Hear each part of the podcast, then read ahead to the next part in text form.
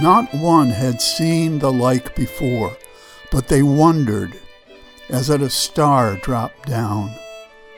The pines have developed their delicate blossoms on the highest twigs of the wood every summer for ages. Yet scarcely a farmer or hunter in the land has seen them. From Henry David Thoreau, 1817 to 1862. Hello, everyone. I'm Rob McCall, and this is the Awanadjo Almanac, devoted to feeling at home in nature and breaking down the wall of hostility between us and the rest of creation. And this is the Almanac for June 18th to 25th, 2021, and it will be the full strawberry moon. So here are some natural events.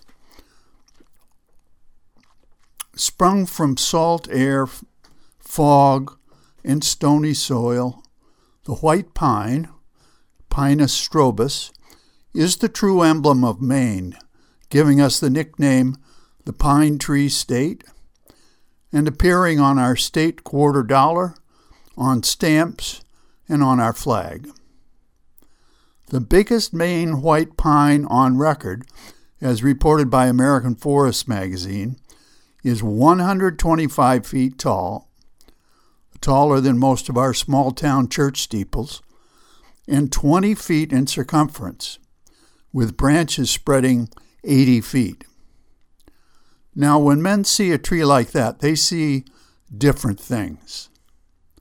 Native Americans saw the tree providing sap for medicines, caulk for canoes, and glue for boxes and tools, arrows, and the like. Early British surveyors saw masts for the Royal Navy, and they marked the biggest, straightest pines with the King's Arrow. And later settlers saw it as lumber, straight grained, soft, and beautiful. Well, when I was a lot younger, but no less foolish, I saw the tallest white pine in the old Rifle Range woods in West Concord, Massachusetts where Thoreau once walked, as a tempting perch high above the ground where I could see in all directions. I climbed that tree many times. I even uh, slung a hammock in its topmost branches. So one cloudy day I was resting in the high hammock when I heard a rumble of thunder. And uh, searching the horizon, I saw big black thunder clouds like titanic spiders striding toward me on legs of lightning. So at first I thought, while it might be some exciting to watch that storm from up here on this perch. But then as the rain started falling, I thought, tallest tree, lightning strike, and mister, you never saw anyone climb down an 80 foot pine faster than I did that day. So here's the Field and Forest Report. We have three kinds of peonies in our garden red, white, and pink. The red blooms first, then the white, and then the pink. And Rebecca and I agree that these peonies are the drama queens of the garden scene. They're like Victorian ladies who wear gaudy hats too big for their heads.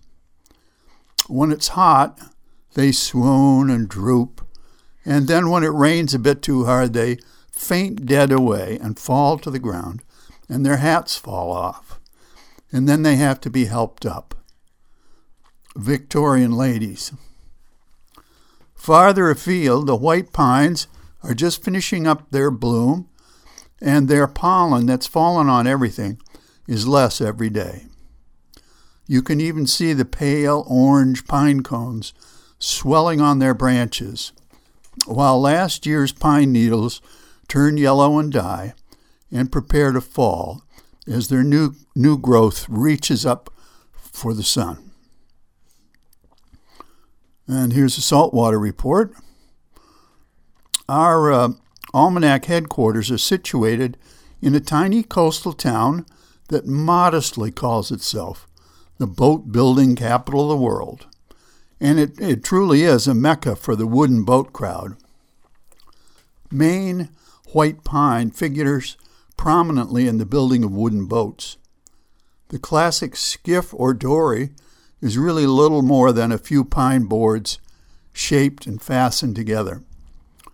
Pine is not rot resistant, but it's easy and pleasant to work, and if properly maintained, will last a long time in either salt or fresh water. And here's a rank opinion lumber prices are up 280% in the past year, according to Business Insider, due to high demand during the lockdown when millions of home improvements were undertaken. It may take a couple of years for those prices to level off. And meantime, how can we describe a situation wherein the CEO of Weyerhaeuser Lumber makes $10 million a year, and those who do the real work of felling, hauling, and milling the wood and building the houses can't afford lumber for their own homes?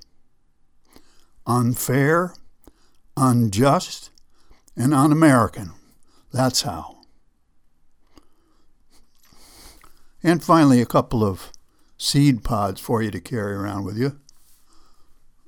First, from the English American poet Denise Levertov, 1923 to 1997. You can live for years next to a big pine tree, honored to have so venerable a neighbor, even when it sheds its needles all over your flowers or wakes you dropping big cones at still of night. And from Thoreau again. Every creature is better alive than dead, men and moose and pine trees. And he who understands it aright will rather preserve its life than destroy it.